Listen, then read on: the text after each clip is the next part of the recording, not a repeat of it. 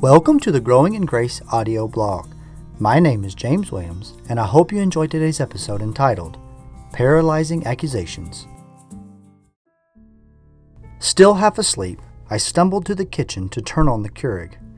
I hear the boys' bedroom door open, followed by a miniature stampede of pattering feet running in my direction.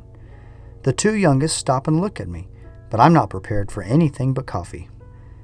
Immediately, my five-year-old points at his brother and proceeds to tell me all his morning transgressions, calling other people names, not doing his morning chores, and not taking his turn sharing the piano.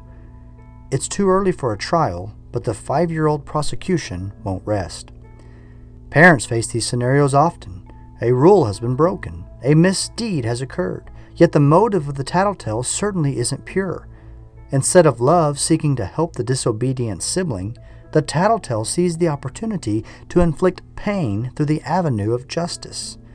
They did break one of Mommy and Daddy's rules, therefore they deserve discipline of some sort, and the tattletale is glad to bring it to their parents' attention.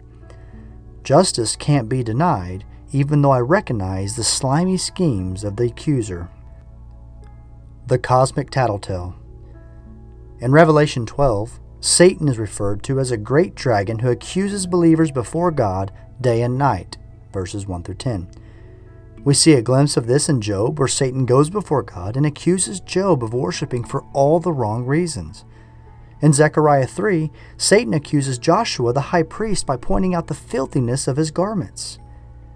Satan is too crafty to accuse us based on arbitrary laws that have no standing before God.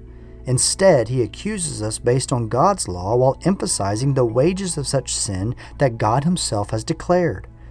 Despite Satan's hateful motives, we are guilty and stand condemned before God according to his own holiness and justice.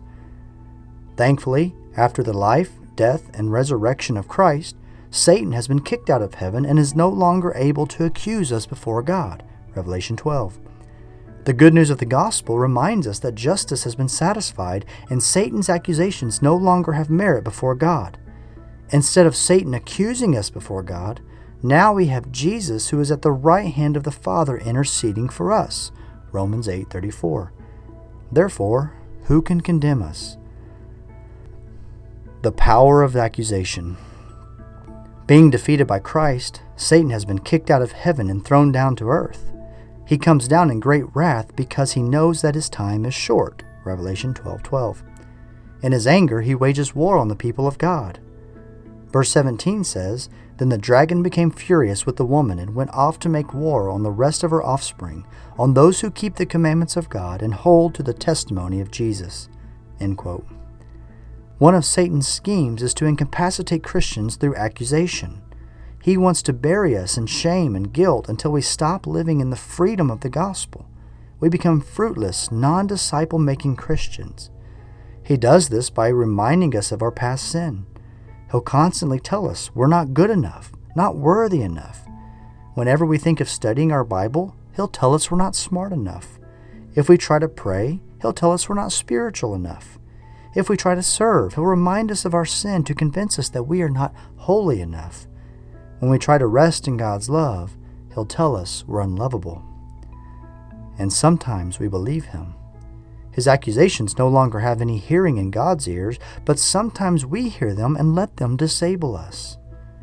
My dog, Oreo, is bound to our yard with an electric collar, and he has learned where their boundaries are. However, when I take the collar off, he still won't go past the lines.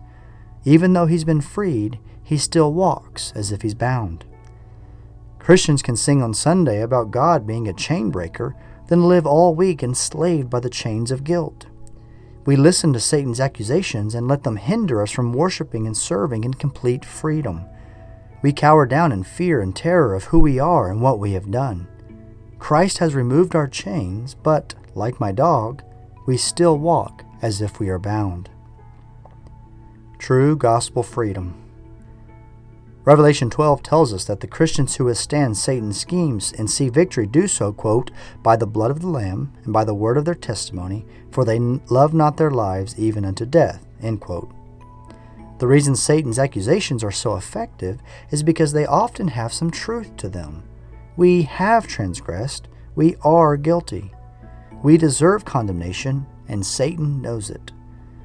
However, we don't have to bear the weight of our guilt because the blood of Christ has been shed to cover us. If it hadn't been shed, we would have no defense. But if we are not steeped in gospel truths and preach these truths to ourselves every day, then we are liable to listen to Satan's accusations rather than resting in God's forgiveness. When that happens, we are no longer a threat to the darkness, and our light has been hidden under a bushel. Christian, you have been freed from your sin. Christ has taken your condemnation, shame, and guilt.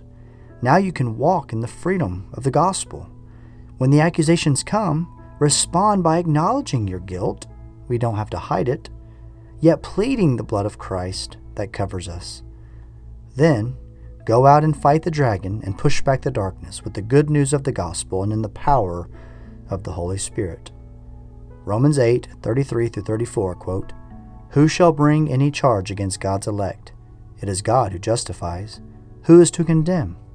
Christ Jesus, the one who died, more than that, who was raised, who is at the right hand of God, who indeed is interceding for us." End quote.